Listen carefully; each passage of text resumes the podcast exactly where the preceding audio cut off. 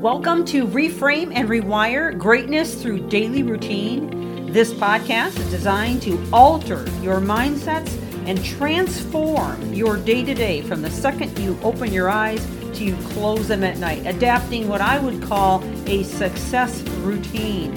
This series is liable to change your life, and it's never the big things that you do, but the littlest things you do every day that make the biggest difference. And now, on to the podcast. Thank you for joining. Welcome back to the podcast as we continue in the series on the science of good sleep.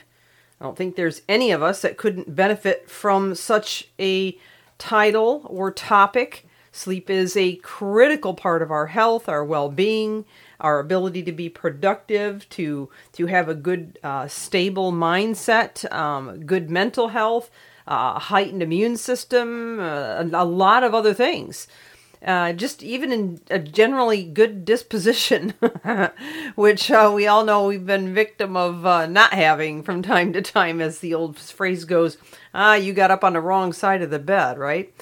Well, I've been sharing a lot of tips on that. I am uh, not a professed sleep expert, but I sure have done my research on it uh, for, for, not only my own sake, and I work with a um, a neuro doctor that has helped me tremendously to improve my sleep as well as my overall circadian rhythm, um, my state of mind, my hormone balance, as well as all of the uh, neurochemical balance, such as dopamine, serotonin, oxytocin. And sleep is all part of that quotient. So I do know uh, quite a bit on it. Um, and I'm hoping to help you. And, and furthermore, I've been kind of pulling from this great article on Healthline, and I've mentioned it a couple of times. Um, so if you want to take a deeper look, go go back and listen to some of my other uh, podcast episodes in terms of where I'm, I'm, sourcing some of this information.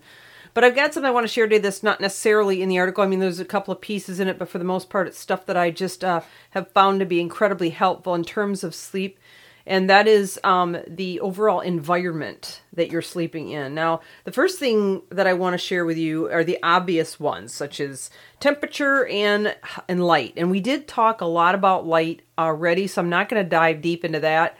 Um, that was in I don't know, it was a few episodes ago in this series. If you want to check back on that, I did label it, um, you know, uh, to something the effect of light. So do check that out if you missed that one. In fact, if you like this topic, I would encourage you to listen to all of them, especially if you're just joining us. And so um, the other piece to this that I want to cover is just the general environment of your room. And those might be noise, um, it may be the arrangement of your room or the cleanliness of your room. And I may sound a little wacky when I say that to you um, because you're probably thinking, oh, you know what? Who cares? You know, I'm just go to sleep and I shut my eyes. I don't see it. It doesn't matter. Nobody ever sees it. I keep the door shut. You know, you've got all those reasons, right? But um, there is actual uh, research has been done that how much clutter can affect the brain in making you feel, um, and especially, um, you know, I find this more often in female types um, of people. You know, whether you have a stronger feminine side or not really doesn't make any difference what sex you are necessarily, but it can and um, I tend to internalize things. Okay, so instead of you know walking into a messy room and saying, "Oh, look, it's a messy room," and then going on with your life, um, you walk in, you go, "Oh, it's a messy room. I feel horrible," and so that horribleness goes right to bed with you. So if you have a messy room or you have a uh, an environment where there's too much noise or too much light, um, or it's just not cool enough, then it's up to you to do whatever you can to make a change. Now, I'm going to give you a couple tips on that, especially on the noise piece. If you have traffic on the outside or just some hubbub or maybe noisy neighbors, a great way to remedy that is to run some fans. Now, I'm not saying you necessarily have to run them facing you, although that can certainly help with the temperature part of it if you need it, right? Um, uh, you don't want to really point the fans to your face though, because it can it can you know cause you some issues in terms of stuffiness or um, you know, especially if you have any kind of allergies or whatever. But just having the fan blowing on you um, if you're if you're too hot. But if you're not too hot and you're just doing it for the sake of noise, um, then it can definitely drown out some of those exterior noises. And many of you maybe already know that. In fact, I know a lot of people that love to sleep with a fan. Uh, it can make a difference any time of year. All right, so now I want to talk about bedding. Now, that may sound like another obvious one. Uh, but it does make a difference. In fact, here's some studies, and I am pulling this part of my conversation from the article. Um, but it says apart from a relaxing environment, bed quality can also affect sleep.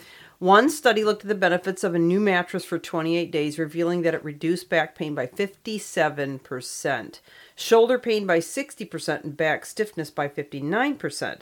It also improved sleep quality by 60%. Those are some pretty big numbers. That's over half. Other studies point out that new bedding can enhance sleep. Additionally, uh, poor quality bed- bedding can lead to increased lower back pain.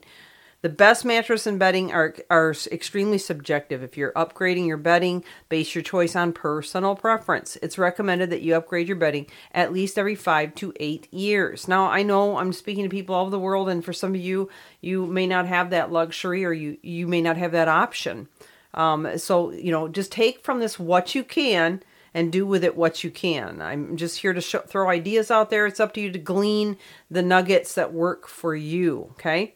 Uh, so if you have not replaced your mattress or bedding for several years, this might be a very quick, although potentially expensive, fix.